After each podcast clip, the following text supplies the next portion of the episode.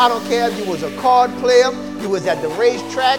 I don't care if you done been with this one and been with that one. I don't care how many children you have, amen. When you release yourself to God, God will take the years that the locusts devour and give them right back to you in Jesus' mighty name. Let's get there. Luke 1 26. Amen. Hallelujah. And um, the title of this, this message this morning is going to be uh, something about Mary. Amen. Something about Mary. And it has no relation to the movie or any songs that might be out. It's just something that the Lord gave me while I was putting the message together. Amen. And so let's look at, amen, um, Luke 1 and, and 26, and we'll start reading. Amen. The Bible says, in the sixth month, the angel Gabriel was sent from God unto a city of Galilee named Nazareth to a virgin espoused to a man whose name was Joseph of the house of David. And the virgin's name was Mary. Somebody say Mary. And the angel came to her and said, Hail, thou art highly favored. Somebody say highly favored. The Lord is with thee. Blessed art thou among women. And when she saw him, she was troubled at this saying, and cast in her mind what manner of salutation this should be. And the angel said unto her, Fear not, Mary, for thou hast found favor with God. And behold, thou shalt conceive in thy womb and bring forth a son, and shalt call his name Jesus. Somebody say Jesus. Jesus. And he shall be great and shall be called the Son of the Highest. And the Lord God shall give unto him the throne of his father David, and he shall reign over the house of Jacob forever. And of his kingdom there shall be no end. Then said Mary unto the angel, How shall this be, seeing I know not a man? And the angel said, answered and said unto her, The Holy Ghost shall come upon thee, and the power of the highest shall overshadow thee. Therefore also, that holy thing which shall be born of thee shall be called the Son of God. Let's have a word of prayer. Most High, we thank you for the Son of God. We thank you that He is the, the root of Jesse, the Son of David the King forever. We also thank you that He's Savior and Redeemer. We also thank you that He accepts us just the way we are. And after we are saved by Him and redeemed, that there is no condemnation to those who are in Christ Jesus. Now, Yahweh, we come to you praying that you would bless this word, that you would fill it with your spirit, and that you would anoint it with your eye. We pray if there are any who need to know you better in this place, whether it's through salvation, sanctification, edification, have your way on this Mother's Day, God. As we talk about your earthly mother, bless our mothers and our fathers in here. In Yeshua, Jesus' name we pray. Amen, amen, amen. Come on, give y'all some praise. Amen. Hallelujah. Hallelujah. Hallelujah. Yeah, we got to give our mamas their flowers while they living. Amen. Amen. Because we got some in here, amen, remembering mamas that's been long gone. Amen. And so we got to do what we got to do while they living. Amen. And, and we still celebrate the ones that are gone. Amen. We still say happy Mother's Day to them. Amen. Hallelujah. Them being with the Lord, amen. They still watching what's going on. Amen. They we surrounded by a great cloud of witnesses. Anybody hear me up in here? Amen. So we say happy Mother's Day even to the ones that are gone before us. Amen. As they be with the Most High even now. In the name of Yahshua. Amen. Hallelujah. Thank y'all so much, brothers. Amen. Hallelujah. Y'all have been a truly a blessing. Y'all, this Mother's Day, amen, we will uh, embark upon a journey, amen, and and talk about one of the greatest moms in Scripture. Amen. Uh, we're going to talk about Mary, the mother, the earthly mother of our Lord Yeshua HaMashiach. Now, I've noticed in church, amen, that churches usually err on one or either side. Amen. They usually make a mistake, amen, and they esteem Mary too much, all right? Slipping into idolatry where they begin to worship her or put her on the same level as Jesus, Yeshua, our Savior. And that is one side of an error, amen, that we must seek to stay away from. But there is another error, amen, that's in the Protestant churches as well the error because we seek not to worship Mary. Some churches completely overlook her and never mention her, never teach about her. And when we do that, we fall short of the doctrine that God done put in his Bible that we should always teach the whole counsel of God. We should never overlook something that God put in his word. And so while we don't want to worship Mary, no, but we don't want to overlook her completely because there are some great things that we can glean from Mary. If God picked Mary to father Jesus, then somehow, if he noticed her, we got to take notice of her too. Come on, give y'all some praise up in here. All right? And so we always got to watch error. And once, sometimes you see error and you overcorrect in driving, that leads to catastrophe.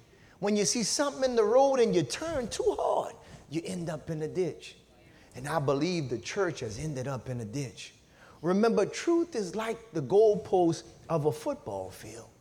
Don't go too far to the left, but don't go far to the right. The truth is somewhere right in the middle. And we want to be good. Come on, give y'all some praise. Amen. Hallelujah. So with y'all's help, we're going to stay away from both errors. Huh? We're not going to worship her, but we're not going to leave any of the Bible out this morning as well. Amen.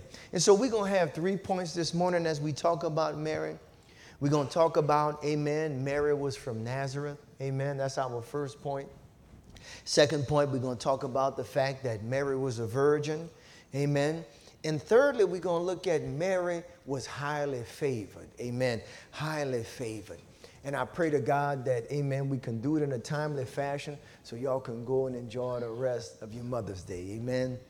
So, Gabriel, amen, in the text before us, amen, we have the angelic visitations, all right? Uh, Gabriel uh, visits Mary, but he also visits, amen, uh, uh Mary's cousin, Elizabeth. Amen. Uh, visiting uh, Zacharias, her husband, even in the temple. Amen. Remember, Zacharias didn't believe the angel, and so he was stricken. He was deaf and dumb, made deaf and dumb until the birth of his child. Amen. Who would be the forerunner of the Messiah, John the Baptist. Amen. He would be the one that would announce amen, that the Messiah was finally here. Amen. And so, hallelujah, Gabriel visits John the Baptist, uh, uh, John the Baptist's parents. Amen. And, and Elizabeth conceives through the power of the Holy Ghost. Because remember, she was barren. All right? But but great men and women always come out of barren parents. Anybody hear me up in here, all right? When God holds you back, amen, he holding you back because something great is coming. Amen. Hallelujah. Look at your neighbor and say, Something great is on the way. Yeah, yeah, yeah, yeah, yeah. Because that's what it is. Whenever there's a struggle in life or in business and finances, even in childbirth, amen. Whenever you find a barren place, it's because a big blessing is on the way. Come on, give God some praise up in here, amen. Hallelujah, hallelujah. And so Elizabeth conceives, amen. And, and they're excited, all right? And in six months after Elizabeth conceives, Gabriel is sent by God to another young lady, huh? In, in, in Galilee, and that's the region, that's what we would call the parish, the parish of Galilee, to a city of Nazareth. He was sent to a little Hebrew girl by the name of Mary. All right? So let's look at our first point. Mary was from Nazareth. All right? And we pick this up from verse 26. The Bible says, And in the sixth month, the angel Gabriel was sent from God unto a city of Galilee named Nazareth. Somebody say Nazareth. Nazareth. Now, y'all, Nazareth was a small little town, all right? They call it a city in the King James, but I don't even think it was a city, y'all. All right? Y'all know them cities, them, them cities that's trying to be cities? they on the news. We, we, we moving up, y'all. We're going to call ourselves a city now. All right? Nazareth was like that. It was more like a town. It was, it was obscure. It was, it was country. Amen. Uh, uh, uh, um, hallelujah. It was located about 70 miles from Jerusalem, so it was small. Nazareth was not only small, but it, it had no real reputation. All right? Some cities are known for something. All right? Nazareth wasn't known for anything. In fact, when we study the scriptures, hallelujah, it not only had the absence of a reputation, Nazareth had a bad reputation. All right? As we look at the scriptures in John chapter 1, verse 45 and 46, this is when Philip is going to Nathanael and saying, Listen, we found the one who we think is the Messiah. And so Philip said, Philip found Nathanael and said unto him, We found him whom Moses and the law and the prophets did write. Jesus of what? Of Nazareth, the son of Joseph. The next verse says in 46, and Nathanael said unto him, we talk about Nazareth and his reputation. Can there, can, can, can there, me see, can there any, can any good thing come out of Nazareth? Philip said unto him, come and see. All right? So Nazareth not only had uh, the absence of a reputation, the reputation that it did have was can anything good come out of Nazareth? All right? It's so small, it's so obscure, it's, it's not known for anything or anyone. Huh? Somebody say Nazareth. The revelation that God gave me here is that, hallelujah, God will use people for his kingdom and his work no matter where they're from. Anybody hear me up in here? All right? It don't matter if you're from a city, a town, a village, huh? God will use you. You don't have to be from LA or New York. You don't have to be from London or Paris. You don't have to be from Dubai or Tokyo. You don't have to be from, hallelujah, any of the big cities in the world. Amen. Where you're from is not important to God. Anybody hear me up in here? You could be from Opelousas. You could be from Paulina. You could be from Eunice. You could be from Carrico, Carrico, Prairie Brock. You know, I'm not even saying it right. You could be, hey, God, hey, God. Any, any other cities in here representing, amen? Huh? Youngsville, Duson, Scott. Where you say that, Iola? I don't even know what I said. You could be from Glenn. Huh? Huh? Listen, listen. It don't matter where you're from. God can still use you. Anybody hear me up in here? All right? And use you to change the world. Like he's about to do with Mary. All right? Sometimes we can get caught up, hallelujah, on the obscurity of our roots, where we from, or how we look, or our education. All that don't matter to God.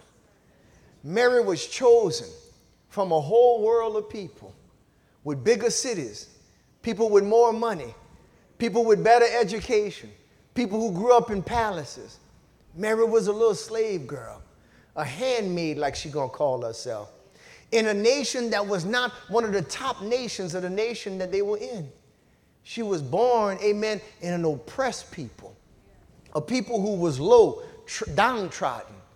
And God look out of all the people, all the states, all the nations, all the cities, and look down on Nazareth to that little girl Mary and say, You're going to carry the Son of the living God. Come on, give God some praise up in here. Amen. And that's the way that God operates. That's his operation. That's his, that's his MO. All right?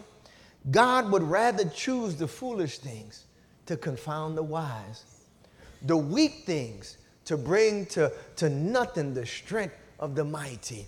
You see, that's the way God operates. As I read my Bible, God, hallelujah, chose Gideon, all right, who was from the smallest tribe and the smallest family of his tribe. That's the kind of God we serve. So I want to encourage you this morning. And this is for our mamas, but I see a lot of men that's tuned in too. It don't matter, amen, hallelujah, your family you come from. And it don't matter, amen, the city you come from. Hallelujah. God can still bless the world through you if you give him a chance this morning. Come on, give him some praise. Amen. I think about David as well, y'all. David was passed up, he was looked over. This means that everybody, he was not only from a small place, but everybody in that small place didn't look highly on David. His brothers had better physical attributes than him. And so they sent him away. Huh? And I'm here to tell you once again though the world reject you and think that you can't do anything, God will change and flip the script through you if you give him an opportunity. Come on, give him praise up in here. I have in my notes that God sees and uses those who the world would not even notice. Huh? Meaning you walk in a room and they don't even lift up their head. You walk in a room and they don't even tell you hi. Huh? They looking for somebody important, so they looking over your shoulder when you walk in. And they don't know, huh? They don't know that one of the most important people on earth just walked in the room. You just waiting for your manifestation. Anybody hear me up in here? All right? And that's why we got to be careful the way we treat people. We don't know who the next David gonna be. We don't know who the next Gideon gonna be. And for our mamas, we don't know who the next Mary gonna be. You know how many rooms Mary walked in and they didn't notice her? They didn't even tell her hi. They turned their head up, amen, because of her conditions where she was, amen. People don't know is with God it's not how you start, it's how you finish, amen. That's why you got to treat everybody with respect, amen. You got to treat everybody, no matter what their station is right now, because you don't know where they're going to be. I done seen in life, amen, in these few little 45 years I've been living, that hallelujah, no matter how you see somebody come in, it, they not guaranteed to stay the way they come in. And the same people you treat like dirt because you think they dirt will be your boss tomorrow if you don't watch yourself. You hear what I'm saying? And we up in here treating people with respect to persons and don't think that people remember how we treat them. People always remember how we treat them, y'all. Now, they might not act like they remember, but they remember. Because I remember coming up, amen, not having much, not having nothing, even as a little boy. Growing up, kind of like Mary, in the lowest of lows, huh? And I, but I remember how certain people would treat our family or, or treat me, amen. Now, it don't make me treat them no different, but I still remember. Anybody hear me up in here? So we always got to be careful how we treat people. We got to see him how God see him.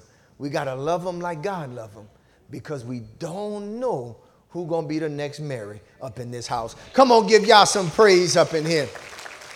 Amen. Hallelujah. So, so rem- women of God recognize and, and realize this morning.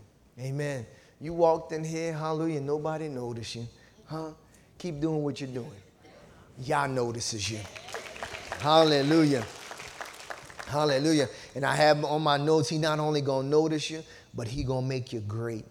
And he to change the world through you and your contribution. I don't know what your contribution to be. For mary it was a child that she gave birth to but maybe it's a business that you're going to give birth to maybe it's a it's a supervisory position on your job maybe it's a book that you're going to bring into reality maybe it's your art woman of God, maybe it's your preaching, maybe it's your teaching, maybe it's your cooking, maybe it's the way you do hair, maybe it's the way you clean. Listen, God can take anything that's in your hand and change the world with it. He did it through Mary. Come on, give y'all some praise up in here. The Bible says Mary was from Nazareth, a little small city, unnoticed, obscure, not even on the map. And God's about to do a great thing. You know, on my way here, amen, God kept speaking to me the word reputation. Reputation. All right? And he had gave me that scripture in John about Nazareth's reputation. It wasn't only obscure and small, but it but it had no reputation. And and, and according to, to Nathaniel, it had a bad reputation. And as I heard the voice of God, amen, continuing to talk about reputation, amen, he confirmed it because the worship team mentioned reputation and that God don't care about your reputation. And God don't care what you're known for. And God don't care what your past is. And I want to tell y'all up in here, women of God, listen to me good right now. Nazareth had a bad reputation. Huh? But God still chose a woman of God in a city with a bad reputation.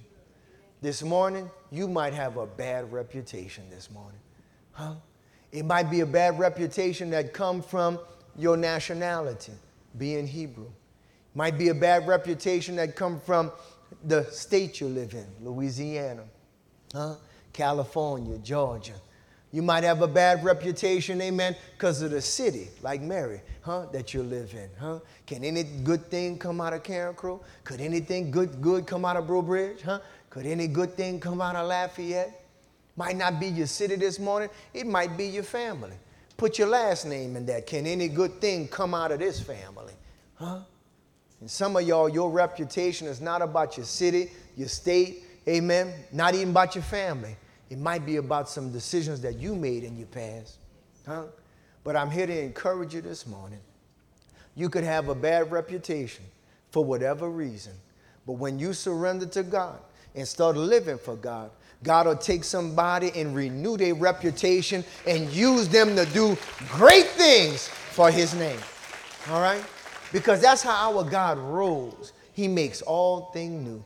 You see, I don't care if your name was in the paper for local arrest. I don't care if you was on that Crime Stoppers, a thousand dollar reward, huh? And some of y'all might even call on each other. None of that matters anymore, huh? I don't care if you was a card player, you was at the racetrack. I don't care if you done been with this one and been with that one. I don't care how many children you have, amen. When you release yourself to God, God will take the years that the locusts devour and give them right back to you in Jesus' mighty name. All right? And this for the woman of God up in here. It's never too late to turn to God. It's never too late for Him to take the mess that you made with your life and make it a masterpiece. That's just the kind of God that we have. Amen? And some women in here beat themselves up and say they're not deserving of God's goodness. Hallelujah. Don't you tell God what you deserving of. Hallelujah. Truth be told, we're going to get into it. Ain't none of us deserve the goodness of God. All right? That's what makes it grace. So, woman of God, forget about your reputation.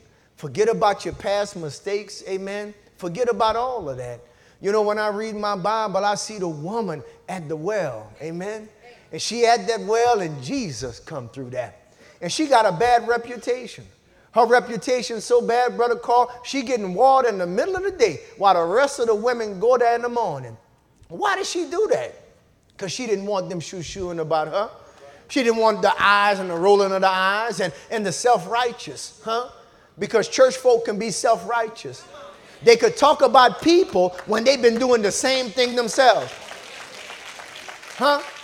They talk about people that, that, that's doing what God delivered them from. How you gonna ever talk about somebody that play cards when all you did was play cards? The card game was at your house. That's a hypocrite. And but for the grace of God, you'd still be playing cards. You'd still be at the casino. You'd still be running the men. You'd still be stealing and cutting up. All right? But a lot of church folk could be hypocrites. But we go back to the well, and the woman was over there. Huh? And she was out there, but she was out there at noonday because she didn't want to be around people that act like they know God. Self righteous. Talking about folk. So she go there at noon trying to avoid people and met the greatest person to ever walk the face of the earth. Huh? And while everybody else wouldn't notice her, but to talk bad about her reputation, Jesus noticed her to put her to work for the kingdom. Huh? Huh? He got her theology right, gave her some word, introduced himself as the Messiah, told some things that she was doing wrong because she was like five, six husbands. You understand what I'm saying? She was moving around. Yeah, she was moving around. Don't judge her now. Don't judge her. Don't judge her now. All right? Because it's, it's not what she did, but it's what Christ did for her. Huh? And it's what she begins to do after he did what he did. So he saved that woman at that well. She left that well and forgot her water pot. And it was a sign that she had forgot her old ways. Because sometimes you could come for one thing and God give you another and you forgot what you came for. She left her water pot and she went to a whole city and told the whole city, Come see a man which told me everything that I've ever done. What she was saying is, Come meet the Messiah. And she, she, she set the city on fire. Pastor, what you're saying? A woman with a bad reputation brought revival to a city that priests that pastors, that prophets couldn't do. You see, sometimes when you have a bad reputation, God will use that as your testimony. You see, because they know the before you. And when God touch you, when they see the after you, people say if you could do it for her, you could do it for me. Woo! She done been through five and I done been through four. I know you got something for me. You see what I'm saying? He done been locked up and I just been on the house arrest. I know you could do something for me. All right? She had a bad reputation and Yah still moved through her. I don't know who in this place this morning. And I don't know what's on your mind this morning on this Mother's Day. Huh? But part of the reason why Jesus saves us, amen, is that we would forget those things that are behind us and press forward to the mark the high calling of Jesus Christ. All right? Some of the women of God, amen, y'all good at, at something, at condemning yourself. Huh? I got a word for you. If you in Christ Jesus, there's no condemnation this morning. There's no condemnation this morning. There's no condemnation. Move forward in your walk with God. And God's going to do some great things through you. Come on, give him some praise up in this house. Amen. Hallelujah. Let's look at our second point. Amen. Mary was a virgin. Amen. Let's talk about that for a second. And don't get excited because some of y'all say, Pastor, don't talk about that now, Pastor. Hey, it's been a long time, Pastor. I can't. Just stay with me. Just, just follow me on this one. Follow me on this one. Mary was a virgin. In verse 27, it says that the angel Gabriel came, he, he visited a virgin, espoused or engaged to a man whose name was Joseph of the house of David, and the virgin's name was Mary. So let's deal with a little theology here before we get into some, some more rhema word for you. Amen. Uh, when the Bible says Mary was a virgin, amen, it means that she had never been with a man, amen.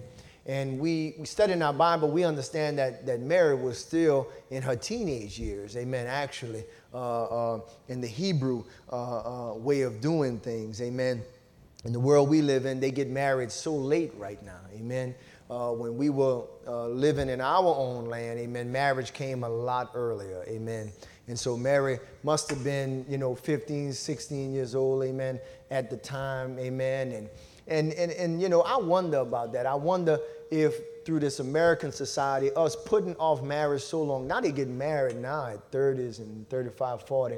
Because on first it said, hallelujah, you got to finish school, all right? Then they say you got to buy your own house, huh? Then they say, you know, then they say you got to you got to test drive it for a little while. Y'all got to have children first. So, so we got all these things that's happening to elongate marriage. And all, all what we really doing is elongating the time of temptation, all right? Because when hallelujah, in those years, early years, when our, when our body is telling us, okay, I'm ready to start a family, we put that off for 15, 20 years and expect, hallelujah, our people to live right and to live holy. Amen. That's an unusual burden to put on people. Amen. And so just keep that in mind as your children grow up, as they as they as, as they're going through, amen. Don't, don't put them off when they come to you about 18 or 19 and say, listen, man, I don't want to sin. I want to be in, into something serious.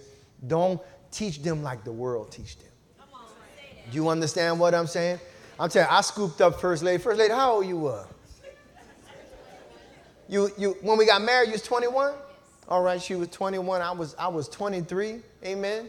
Hallelujah. But we were serious, man. All right? And, and, and you don't have to be old to be serious.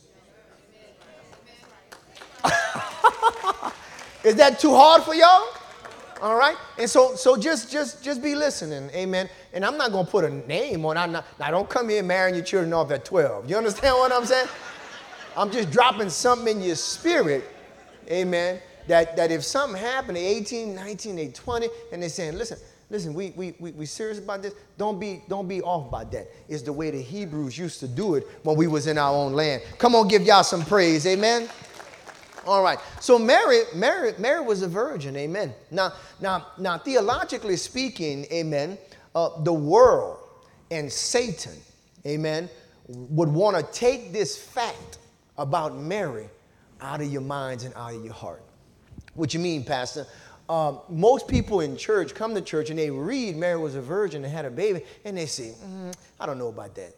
And they just kind of look over it. All right? And I'm here to dispel your doubts this morning. If the Bible says that Mary was a virgin and was not with a man, then that is what it is. Anybody hear me up in here? All right? And I don't care what you think or how it happens today. All right? All right? All right? With, with man, some things are not possible. But with God, all things is possible. Amen? Hallelujah. And I just want to ask you if God wanted a virgin to have a baby, could God make a virgin have a baby? All right? Now, now you, you got to understand, this is the one that spoke the sun into existence. Huh? Huh? This is the one created man out of the dust. This is the one made vegetation grow up with a word. All right? This is the one, amen. I'm telling you, he's the creator of all things, all waterfalls, calling mountains out of the ground. Could he not call a child out of a young lady who had never been with a man? All right? Now, back in the days, this was more of a miracle to believe. But in 2022, I want to ask you a question. With modern science and technology, could men and scientists make a woman who has never laid with a man today, could a woman have a child having never laid with a man today? Yeah. They call it artificial insemination. Huh? Huh? Where they take the seed and inject it, amen, into the female producing org- reproduction organs. Now, watch this. If man can make a virgin have a baby, how much more than can the Most High God? All right? So let me help your faith this morning. All right? Our God is awesome. He could do above, exceedingly above, all that we could ever ask, hope, or imagine. So if the Bible say a virgin had a baby, then a virgin had a baby. Come on, give y'all some praise up in this house. Luke 1 and 37 says it so clear. It says, Hallelujah, for with God, nothing is impossible. That's what the scripture says. For with God, nothing is impossible. But but let's go back to it for a second. I'm kind of switching some things up. I'm following the spirit of God. So hallelujah, I'm all right if, if it's taking you a little while to get catch up with it. But hallelujah. So so Mary, hallelujah uh, uh, had a baby being a virgin. Now, now let me tell you, hallelujah, the second thing about this. So we know that God has the power to do it. What if I told you that there was always a part of God's plan? All right? It was always his plan. All right? Sometimes we believe stuff because somebody has the ability to do it, but also if they planned it. That's how, in the court of law, juries are able to convict criminals. We ask the question, amen, did they have the ability to carry out the crime? Huh? Where they are in the location? Do they have an alibi? Did they have the ability to do it? Strength, location, huh? The know how. But we also ask the question do we see a plan? Huh? We take their computer, see if they was looking up poisoning people. you understand what I'm saying? All right? And when we see a plan, now we have, amen, uh, uh, uh, uh, the motive. Huh? We, we, we have the intent, the specific intent in law school they would teach us. I want to show you that God not only had the ability to make a virgin conceive, but he had the specific intent to do so. He had a plan. From the very beginning in Genesis 3 and 15, that's when man fell in the Garden of Eden. That's when we sinned in the garden. So, from the very beginning of time when we fell, God had already come up with a plan to redeem us. You see? That's how great our God is. He's never caught off guard, He's never caught by surprise. When Satan makes his move, God has three moves, four moves, an infinite amount of moves after that move Satan made. All right? So he told Satan off the top in Genesis, he says, I'm going to put enmity between thee and the woman, between thy seed and what? And her seed. All right? You got to understand, a woman don't have seed. A woman have eggs. But God was saying that a woman was going to bring forth a child without a man's help. Anybody hear me up in here? He gets more particular in Isaiah 7:14 700 years before Christ is ever born in Isaiah. Therefore, the Lord himself shall give you a sign.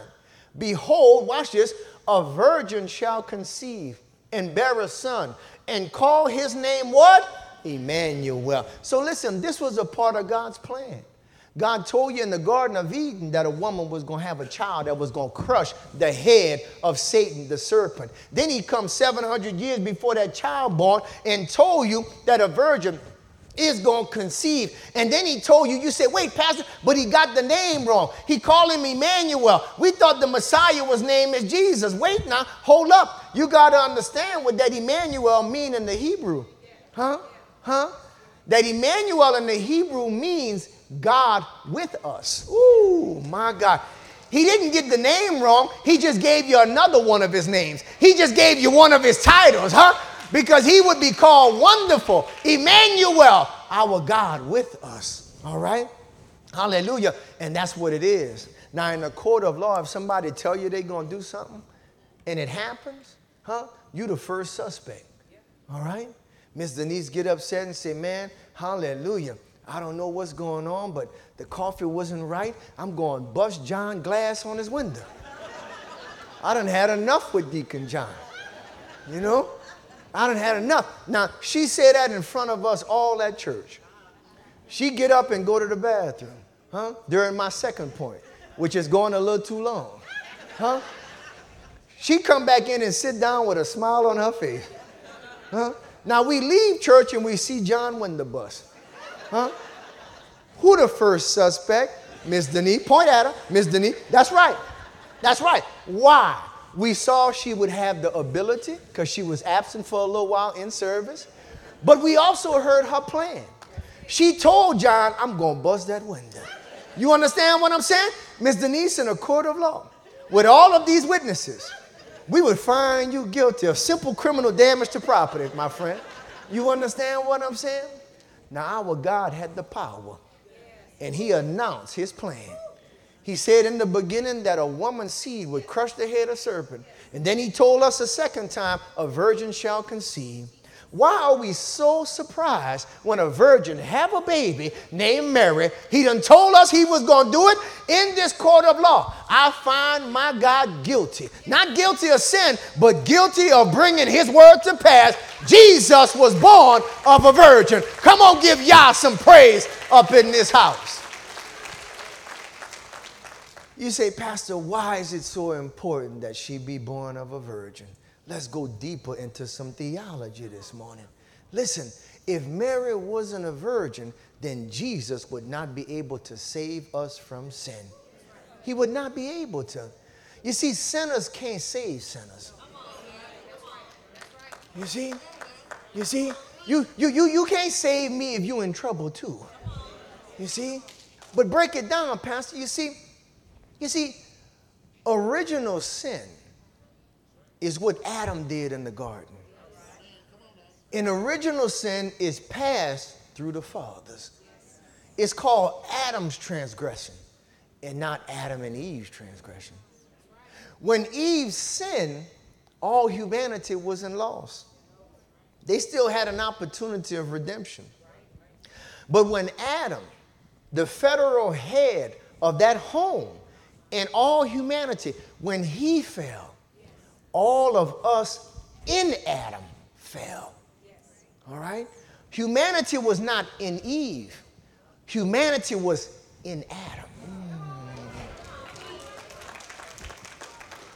When Adam, our federal head, the one who represented all humanity, the one who all the seeds of the human race was living in the inside of, all the DNA. Every single one of us have a piece of us that's found in this first man, Adam. When Adam fell, the whole human race fell. The Bible describes it in Romans chapter 5, verse 19. Huh? It wasn't Eve's sin that had fallen. The Bible says, For as by one man's disobedience, many were made sinners. Not one woman's, one man. Man, if you understood your responsibility as a head, as a representative, where you go, so go the body. Woo! So our first man, Adam, it says, so by the obedience, so by one man's disobedience, many were made sinners. So by the obedience of one shall many be made righteous. Now, now this is good right here. This is good. The same way that through one man all of humanity fell, is the same way through one man all of humanity can be saved. Woo! Our God is a miracle worker. Huh? But you see, God had a problem because every man that was born from Adam was fallen. It's like Adam had a, a, a birthmark of sin on him. And everybody that was born from Adam was born with that invisible spiritual birthmark of sin. We was all born with something from Adam, the guilt of sin. We call that original sin. That's why David says in the Psalms, I was born in sin and shapen in iniquity. When you born, you ain't got to do nothing wrong. Huh? You have the generational sin of Adam and all of your ancestors, amen, that you born into. Sin is a spiritual thing. And sickness, if I can get deep spiritually, sickness is a result of sin. It's a byproduct of sin. All right? And all we have to look at is how sickness travels through genealogies, through ancestral lines, through the family tree. Huh? You could be born with something that your daddy had. Huh? Huh? That is a byproduct of sin. It is a spiritual picture that God is showing us that if sickness can be passed down from father to son, that sin is passed down from father to son. Anybody hear me up in here? All right? And so we had a problem. You know, sin had won, Satan had won. Because every man, woman, and child that was born from Adam's seed was sinners. And the Lamb of God that would take away the sins of the world had to be without blemish, had to be sin free. So, how would God do it? God would bring to pass a man born on earth without an earthly father. And he thought about this in eternity past. When the devil thought he had God trapped, God had the plan before the trap was set. Woo! And we know this, amen, for sure, because in 135 of Luke, huh? You know how we all born in sin? Look at this. Gabriel answered Mary and said unto her, The Holy Ghost shall come upon thee, and the power of the highest shall overshadow thee. Therefore also that holy thing shall be born of thee, shall be called the Son of God. The same Bible calls all of us that's born, born in sin. But this one, born of Mary, would be born holy. Come on, give y'all some praise up in here. All right? All right? Don't let the devil ever try to persuade you that Mary wasn't a virgin. If Mary wasn't a virgin, then Jesus is not holy. If Jesus is not holy, he can't die for your sins. If he can't die for your sins, then you're still in your sins. If you're still in your sins, you're on your way to hell. It's a way to trick you to steal the essentials of our faith. Don't let the devil do it. Jesus was born of a virgin. Come on, give y'all some praise up in this place. Amen. We know that God has the power, the ability, and He also had the plan. Okay, Pastor, all that high theology, I got it. But what does that have to do with me? How do you apply Mary being a virgin to my life? Huh? Well, woman of God, the revelation is this, huh? Mary was trying to live right. She was doing her best to live right before God. Huh? In this context, that living right was being, hallelujah, uh, sexually in intimacy, she was being pure. Huh? And woman of God, I want to encourage you this morning, huh, that you would do your best to be pure before Almighty God. Anybody hear me up in here? You say, Pastor, but I'm not a virgin. That's a long time ago, Pastor. I understand. But our God can take old things and make them brand new. Amen. Hallelujah.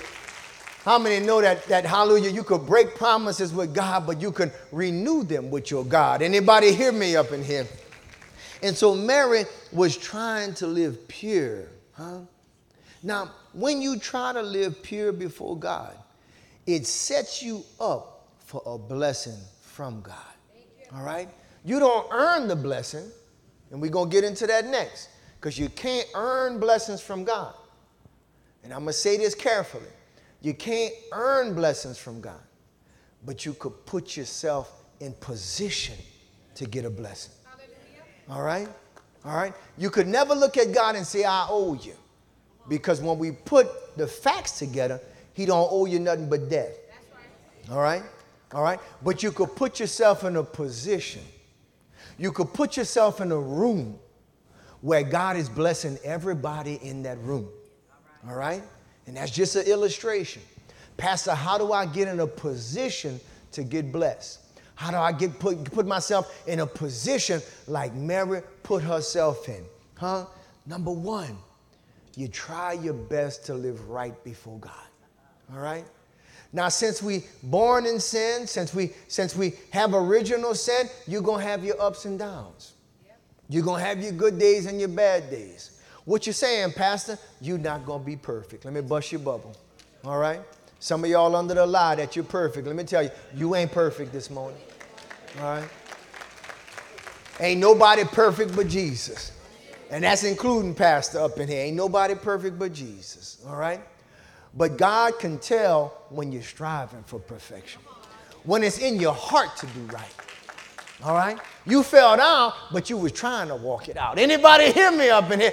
And that's the difference between falling down and staying down and living down and liking to be down. You see? You see, when you try to live right, you put yourself in position to get a blessing from God. I, I didn't give you this, but I'm going to give you two scriptures, Sambu.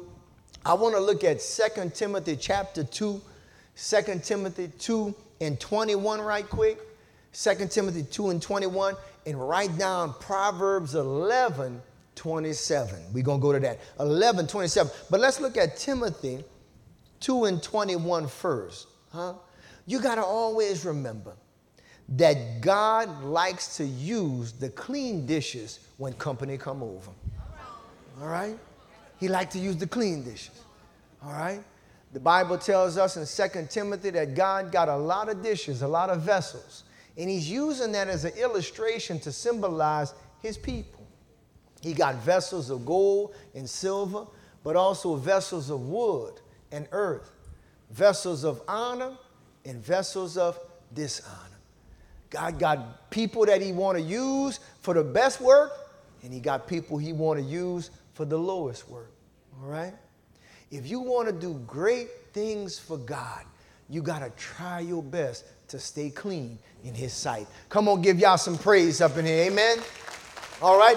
I'm talking about how to put yourself in position, how to get yourself in the room of blessing. All right? The Bible says, if a man therefore purge himself from these, what you mean purge? To draw out of yourself. To get out of your person, out of your soul, out of your mind, out of your heart. To get what out of your heart? Your old ways, the way you used to be. You see, purge is a strong word. You only purge stuff that's hard to get out.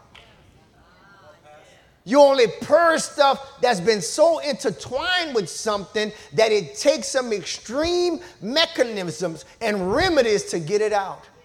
How many people know that the old you is not easy to get out? All right?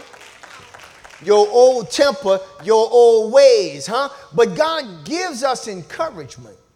He said, if you work with me and through my word and the various means that I give, allow me to purge you and you help me. If a man or a woman purge himself, herself from these, he shall become a vessel of what? Honor. Sanctified and what? Meet for the master's use. And what else? And prepared unto every good work. So this is how it is, y'all. When God has a big job to do in the earth, he checks the room of his honored vessels first, of his clean vessels first people who trying not to be their old selves, people who have been trying to live right for God.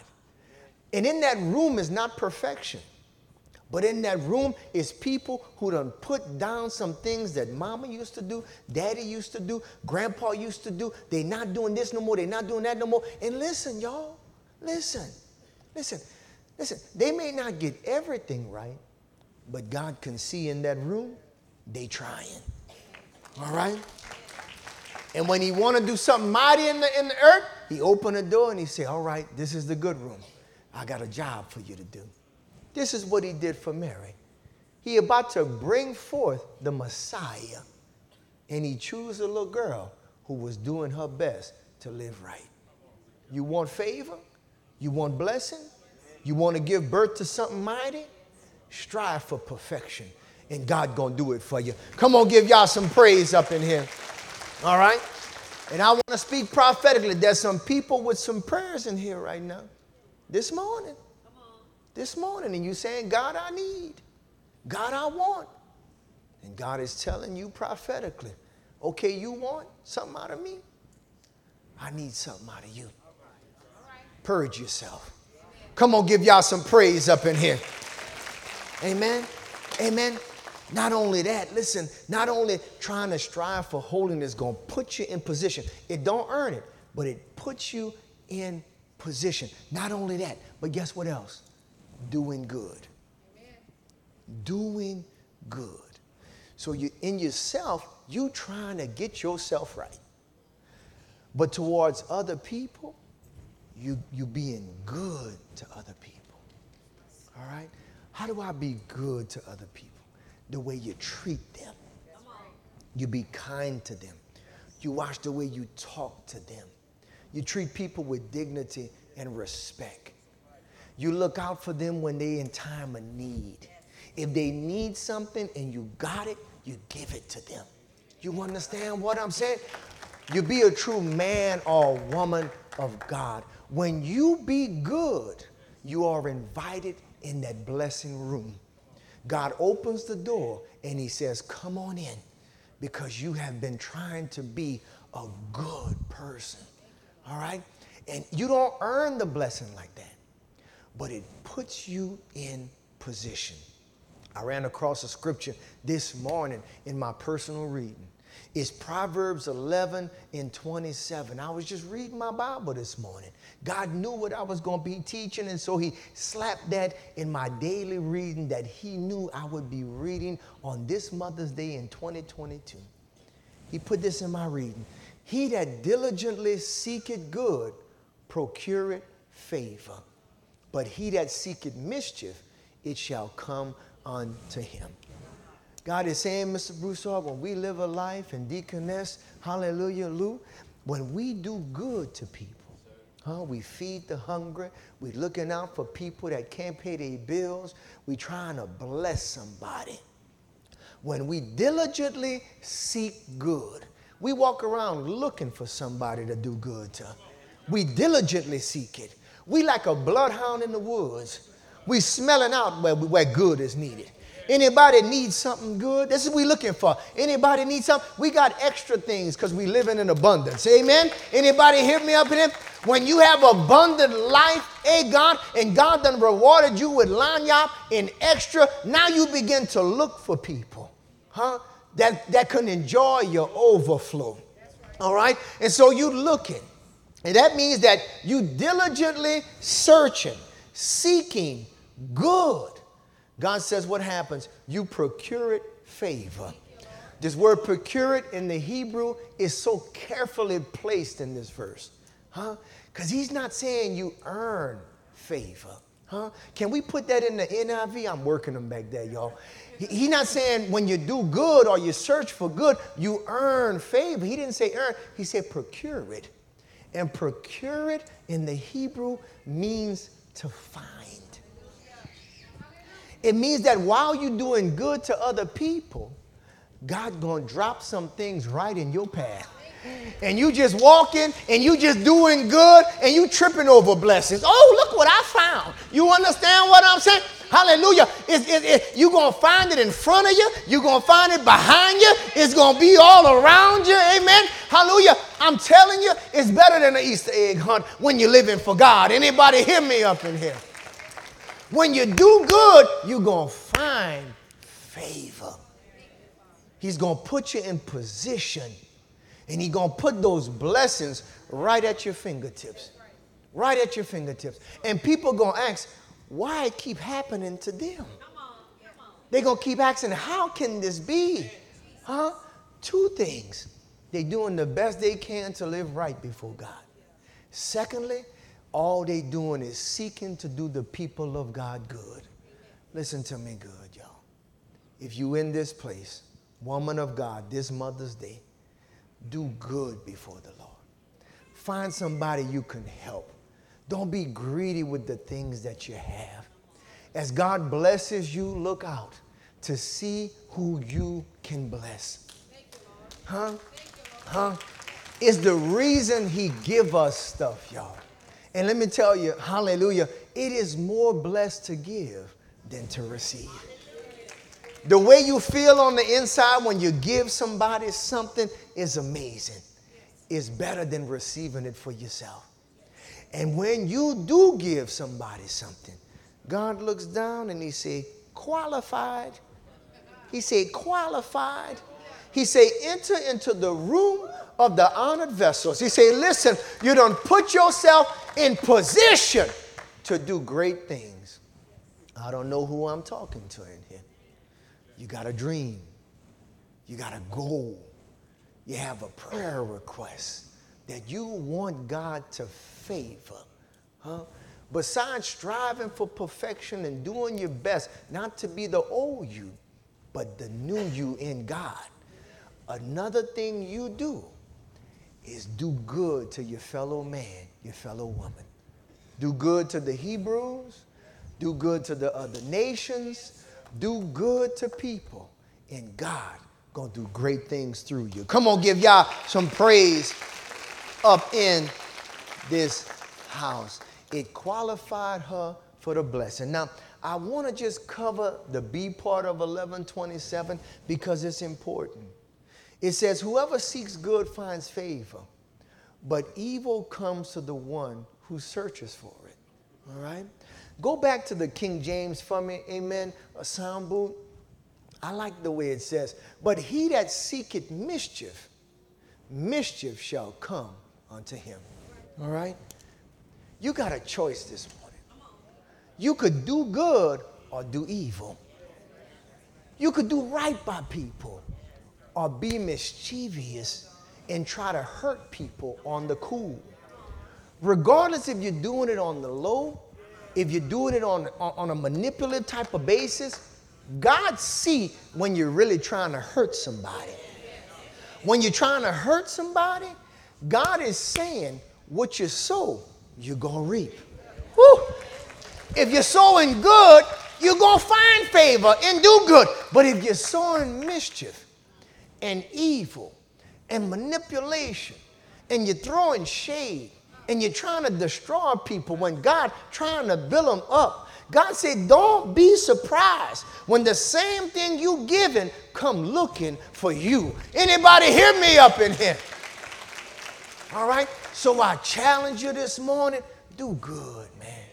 Be good to people, man, and do your best to live right. It's going to put you in Mary's room of blessing. Come on, give y'all some praise up in this place. Hallelujah. Let's talk about our last little point this morning so you can go and have a, a happy Mother's Day. Let's talk about Mary, amen, was highly favored. Mary was highly favored. All right? We get this, amen, from verse 28 of Luke chapter 1. The Bible says clear. And the angel, huh, came to, to, to Mary and said, Hail. And that's a way of saying hello. It's an honorable way. They would say, Hail to the king, or, you know, Hail, thou art highly favored. The Lord is with thee. Blessed art thou among women. All right? So, in essence, as we boil it down, the angel told Mary, Mary, you are highly favored. Huh? And I want to tell the women of God up in here this morning, woman of God, you are highly favored this morning. Highly favored. Oh, y'all never received that. I just spoke something in the atmosphere. I don't know what's wrong with y'all. Let's do that again. Woman of God, you are highly favored this morning. Woo! Hallelujah. And guess what? Blessed art thou among other women. Huh? You a child of God. You saved, you blood bought, you redeemed. Huh? He said she was highly favored. That Greek word right here for favored is charis. Charis. Somebody say charis. That's right, charis. And, and, and, it means favor, it means grace. You know, that's what it means. Uh, that charis, it means grace. And so the angel was, in essence, saying, Hallelujah, Mary, God has graced you. He's highly favored you. All right? And this word, charis, has two meanings it means unmerited favor. Unmerited favor. All right? Let's talk about the favor first. All right? Pastor, what is favor? We hear you talk about it all the time in church God's favor, God's favor. His favor is on us. But what does that mean, favor? All right? Let me break that down for you. Favor is, first off, to be approved and accepted by God. Is when God look at you like the politicians and say, I approve this message. Huh? And God looks at you and your person as you move around the earth and he tells the heavens, which includes all of the angels, and the earth, all of creation, as you walk around, God says, I approve this woman of God. I accept this woman of God. Be careful how you treat him. I approve this man of God. I accept them. And you got to understand when God shines his favor on something, all of his creation favors you. The wind favors you. The sun favors you. The trees favor you. The birds, they favor you. The animals favor you, huh? Everything, the grass you walk on just favors you when God favors you, huh? Because all of creation still obeys the Most High God. It's to be approved and accepted. Pastor, what else is favor? Favor is advantage. Advantage. All right? It means when you're in a situation and you're with somebody who don't have favor, you have what? An advantage. Because God smiles on you. God approves you. God accepts you. You see? When you have favor with God and you're in a contest, amen, the ball bounces your way in the contest. Ooh, it come off the rim and it land in your hand, huh? It bounces off the rim, huh? And everybody else would have missed, but it keep bouncing and bouncing and bouncing, and you waiting for it, and then it bounces its way into the goal. Hallelujah, three-pointer. Come on, give God some glory, amen. And we use in basketball, but that's in life. Huh? The business deal fall your way.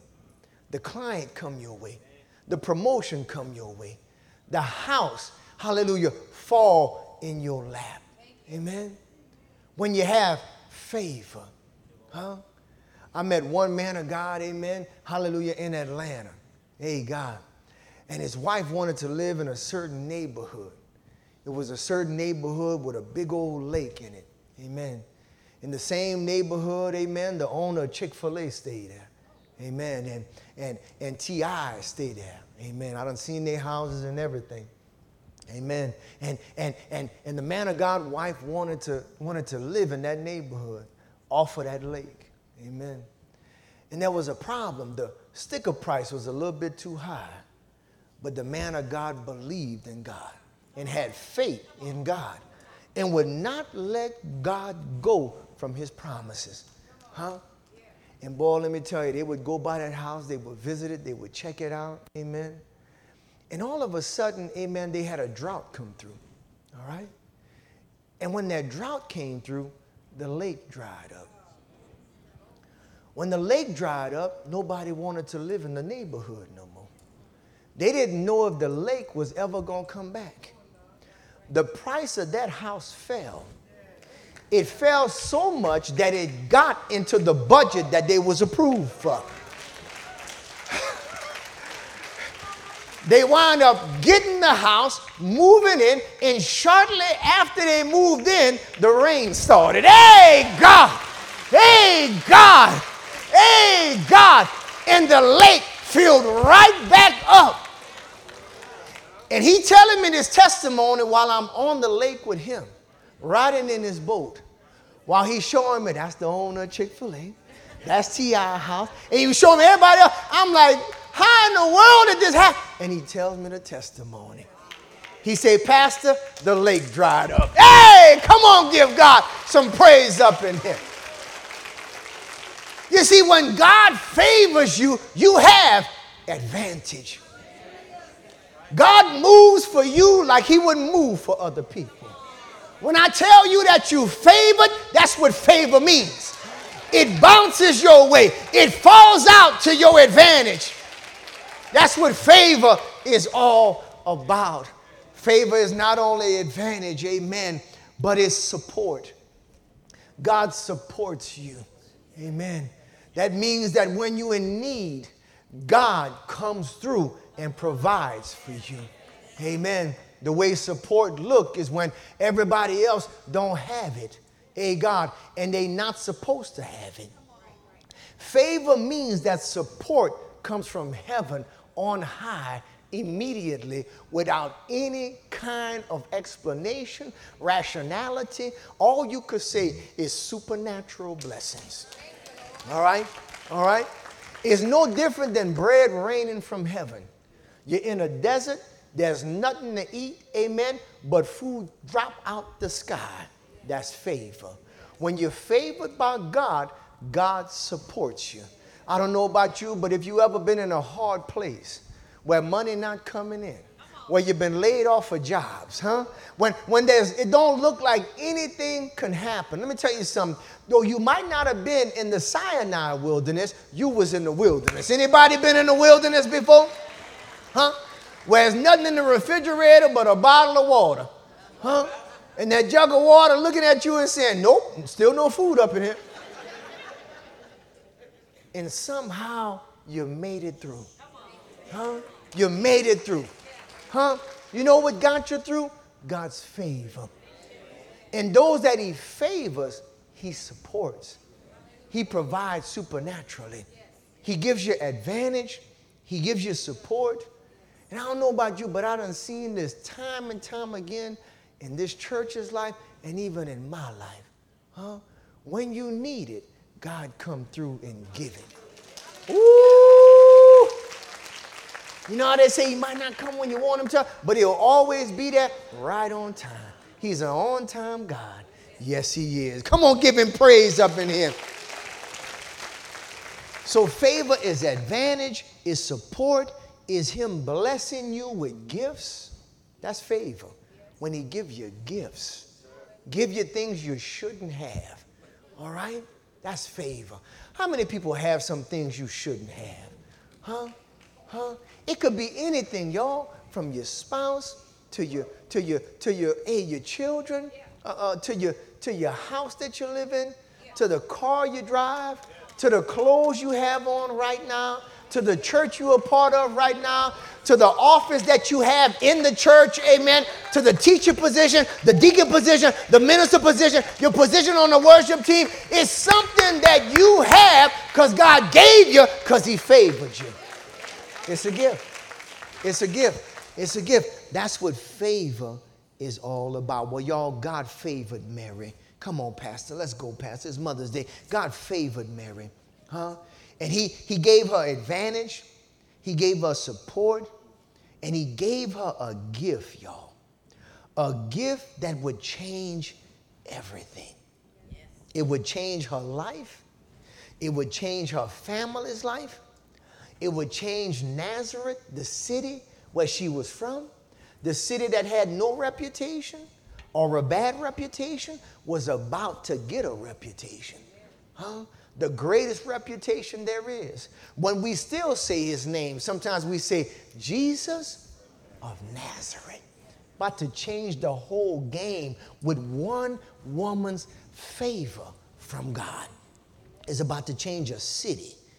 Not just a city, it's about to change a nation because he would come to save his people from their sins. He's about to change the world through one woman's favor from God. The world is about to be changed. And not just the present world, minister, but the world that was, the world that is, and the world to come. He's about to be a blessing. He's about to bless the whole world, past, present, and future all of mankind, all of humanity, through this one woman's favor. One woman's favor. Let me strengthen your faith in here this morning. God has favor on you. And if you get yourself in position, if you try your best to live right, and you try your best to do good, God's favor is going to be so heavy on you He's going to change your life with it. Woo! The way you lived last year and the year before is going to be nothing compared to the way you're living in 2022 and beyond. He's going to draw a line in the sand, just like he did with time, before Christ and after Christ. Your life is going to be divided before favor and after favor, and it's going to change your life. You're going to be able to tell people, amen, yeah, yeah, yeah, yeah, we were living back here, but that was before the favor of God. Anybody hear me? I mean, I was working right here, but that was before the favor of God. Hey, God, I was driving this car, but that was before the favor of God. The favor of God is able to change your life like he changed Mary's life. And not only your life, but the family and the people around you. Because the favor is so strong, is going to overflow. Huh? Wasn't isn't that an awesome thing? That the favor on one another's lives can change each other. Now, what if we all favored? Huh? In your season, you're going to bless me and change my life. But in my season, I'm going to bless you and change your life. Every joint supplying the need. And here we are. Here we are. Huh? Hallelujah. Always living in abundance and always blessed because we enjoying one another's season.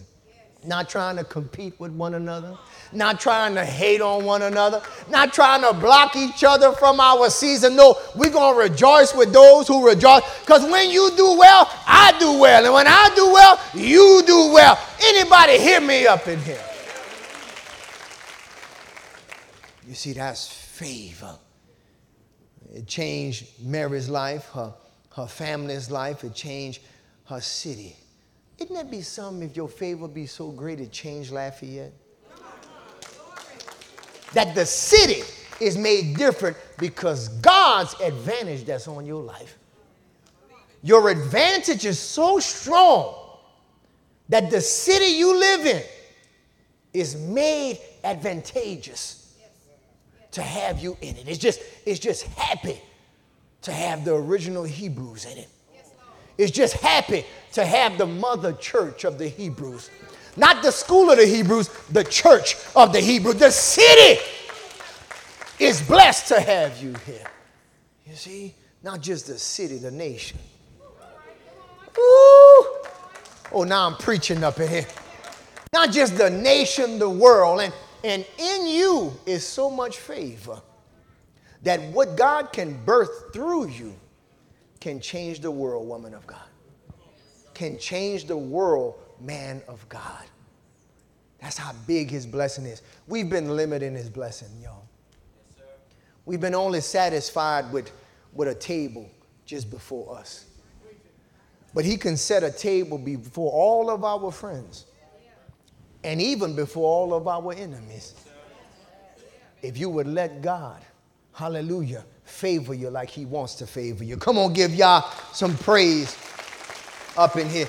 Get yourself in position. And so that's what charis means. It means favor. Now, it also means unmerited. Amen.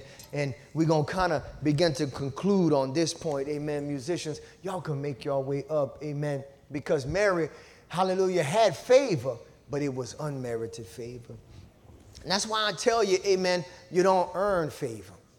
You can put yourself in position for it. You can get in the room that's favored by, by, by being a good person and helping others and by trying to live right. All right? And there's some more deeper means of grace that you can, hallelujah, study. Amen. Go in the library and check out some of the books we put. In. I mean, uh, the, the, the bookstore, go check out some of the books we put because when you read, there's other things that you can do to get favor, means of grace, huh? Let me, let me just tell you quickly reading your word and and praying. You being here in church, guess what you're qualifying for? Favor. Yeah, yeah, yeah. Guess what? When we have the Lord's Supper, guess what that qualifies you for? Favor. The old church used to call it means of grace. Huh? Huh? We get favor through those things, but I just covered the main two living right and also, amen, uh, uh, being good. But even though we live right and we be good, huh? And we get all this favor. And God blesses us with all the things that we have. We always have to keep in our mind that we don't deserve a single one. It's going to keep you humble.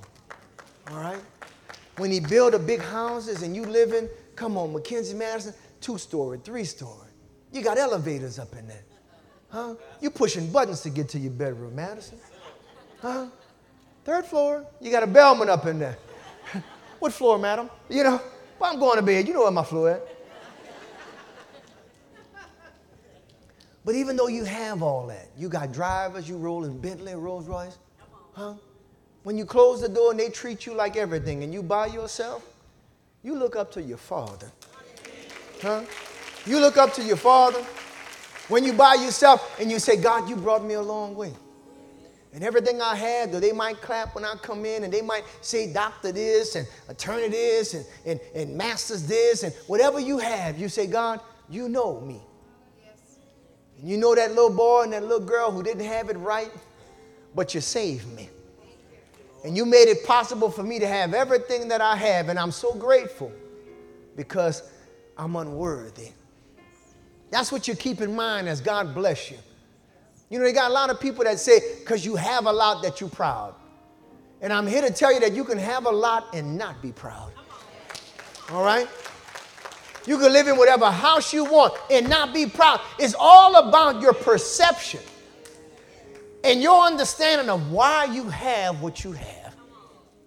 You've been favored, but always recognize that that, that favor is unmerited, is undeserved huh, is undeserved.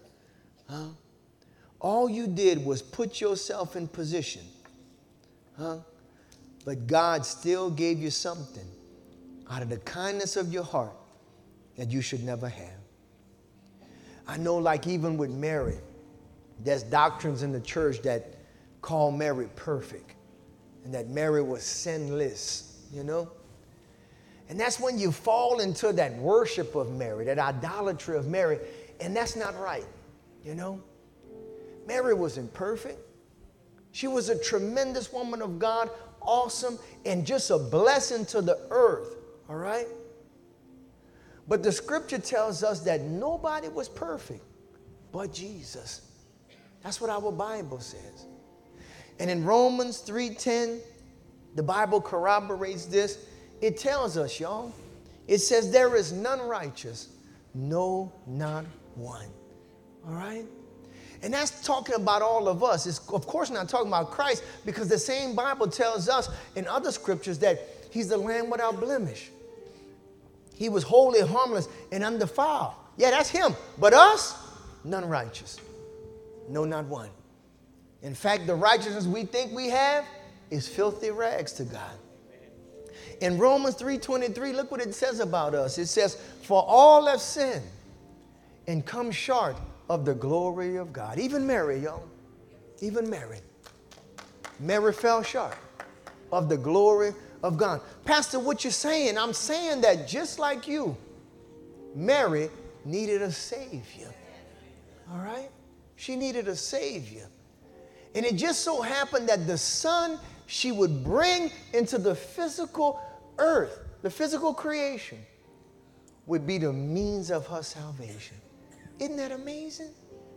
Her baby boy that she held would hold her and carry her to Father God. You see, what an amazing thing that God would do. Pastor, how you know that Mary had sin? Well, Mary had three types of sin. She had original sin, she had generational sin, and she had personal sin. Huh? But thank God, Mary also had a Savior.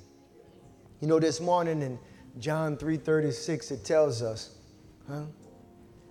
It says, He that believes on the Son has everlasting life, and he that believeth not on the Son shall not see life, but the wrath of God abided on him. If you believe that Jesus died on the cross, was buried in the grave, and rose on the third day, that belief qualifies you for what? Everlasting life. But if you don't believe the Son, you're in a dangerous place. The wrath of God is, is still on you. You see? One last scripture, y'all, and then we're going to go. Ephesians 2 8 sums it up beautifully because there's two things that we needed for salvation we needed grace and we needed faith. The grace comes from God, the faith is exercised by you. And so God reaches down with His grace, and you reach up with your faith. That connection is made, and He saves you. All right? It tells us, for by grace, God's grace, that's that same word, huh? Charis, His unmerited favor. By God's grace are ye saved. Huh? He reaching down and saying, I'm a favor you, even though you don't deserve it, huh? But you're gonna have to meet me halfway. How do I meet you, God? Through faith. You gotta trust me. You gotta believe in me. You got to believe that I died, I was buried, and I rose again. His grace, your faith. I believe, Father. Huh? Huh? Look what he says grace through faith. Hallelujah. And that not of yourselves. It's not your own works. It is the gift of God. Huh? Go to 2 9. Go to 2 9. You got 2 9? Huh? Huh? The gift of God, lest no man should boast. I don't know about you, y'all. But this morning there was something about Mary that was worth talking about. Huh? Something about Mary that was worth talking about. Huh? Mary was from Nazareth, a little old town that meant nothing. Bad reputation. She was a virgin striving for righteousness, trying to be right in the sight of God. And because she put herself in that position, Mary was highly favored. So favored, it changed her life and the lives of people around her. Huh? Huh? And Mary also believed on her Savior. Listen, we're going to have a little altar call right here. And if you're here this morning and you would say, Pastor, I don't know if I'm saved, I don't know if I'm going to get this everlasting life, but I want it. I'm going to call you to the altar and we're going to believe together. We're going to believe that he died. We're going to believe that he was buried. We're going to believe that he rose again. We're going to take our faith and we're going to reach up to God. And God's going to reach his grace down to us. And he's going to save us, forgive us, and then favor our lives together on this Mother's Day. Amen. Ushers, if you can come on and open up the gates, amen. We're going to have some altar time. If you want to be saved, come.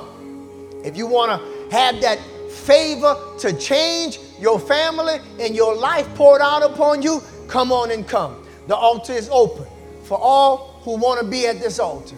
Come on, by the grace of God. Come on, by the grace of God. Come on.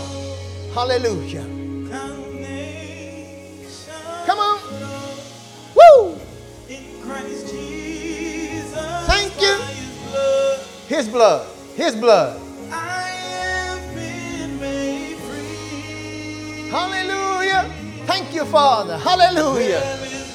There is no condemnation. Woo. Come on. Woo. By his blood. Our reputations don't matter. Our past don't matter. No condemnation. No condemnation. The blood of Jesus. Come on. Woo. By his blood. Woo. Thank you. Thank you. Hallelujah. There is no no condemnation. No condemnation. Woo. By his blood. Thank you. Thank you, Father. Listen, let's go to the Lord in prayer. Amen. Somebody say, Most High God, I thank you for your love. And I thank you that you accept me just as I am.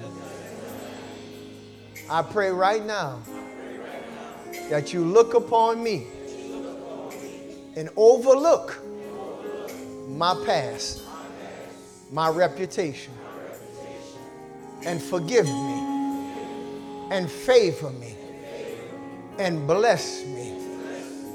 I believe that you died for me.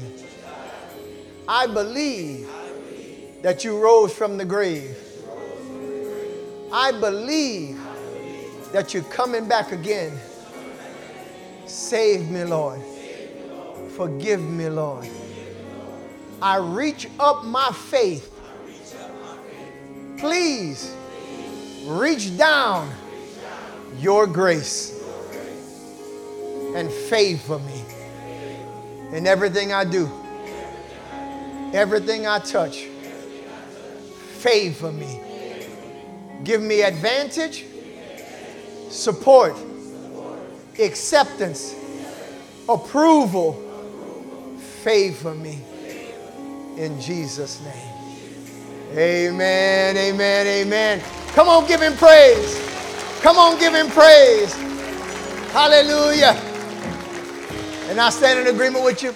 I pray the favor of God upon your life right now in the name of Yahshua HaMashiach. And there are those, amen, around the city who want to be here in this church who've left for some reason and but they still apart watching. Amen. Know this morning that there is no condemnation. That whoever you are, whatever you've done, what, whatever happened in these walls, amen, you can come right back here. Nobody's gonna look at you funny, nobody's gonna treat you any differently. You can come back home. This is your home. This is your home. This is the place of blessing. And you might have left the place of blessing and you feel it already. I'm telling you, your pastor is telling you, come back home. There's no condemnation. There's no condemnation. And there's some that's going to come back home, you're going to fall right back where you was. Right back worshiping, right back preaching, right back teaching, right back in Sunday school, discipleship training. Listen, listen. Understand what kind of God we serve. Amen. A God of no condemnation. He looked at the prodigal son and put the ring back on his finger and put the robe back on his back. Who are we not to do the same thing? You see? Hallelujah. This is your church. Amen. Come back to the place of blessing. Why be on the outside? Why be in a place where you don't have favor? Look up to the sky and say, even the servants in my father's house are eating better than I'm eating and doing better than I'm doing. Come back to the place of healing, of favor, and prosperity. In Yeshua Jesus' name we pray.